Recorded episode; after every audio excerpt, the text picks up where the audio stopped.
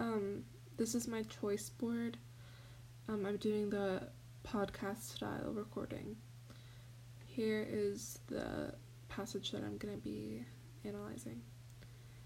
Garrett's expression immediately clouds with embarrassment. He looks around to see if anyone else n- noticed me reject him.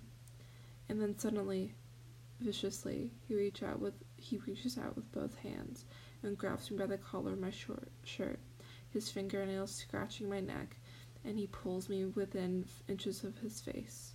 My expression contorts in pain, horror, absolute terror.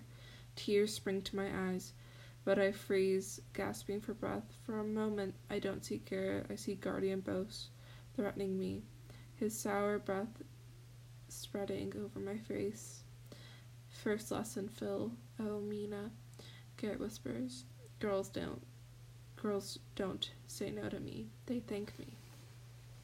To me, this is definitely one of the WTF, moments that I've experienced with the book thus far. Um, it took me aback and I had to stop reading for a bit because I was in such horror and I think that's exactly what um, Suzanne Young meant by this passage is because it's this crazy idea that like he had in his mind that because he had never been rejected before that he would never be rejected and that no one would ever stand up to him simply because his parents had money. And the way she portrayed it in the book is insanely accurate and is ins- it's like um I think the reaction that I had which is like oh my god is the exact reaction she reaction she is trying to get out of the audience. She's just trying to show like this is a real thing and while this is a fictional book.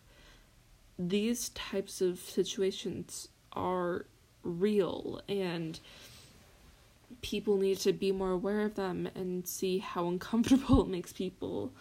And it it also has to do the way that like since we've followed uh, Mina's story throughout these two books and like the way that she goes through things she's not vulnerable that often except for with Jackson but she's not that vulnerable around other people and like to exhibit actual fear it's a big deal for her and she definitely and honestly it's definitely one of the best passages writing wise that I've ever read because like it made me want to scream and cry at the same time and I think that it's incredible how Suzanne definitely portrayed that. So thank you.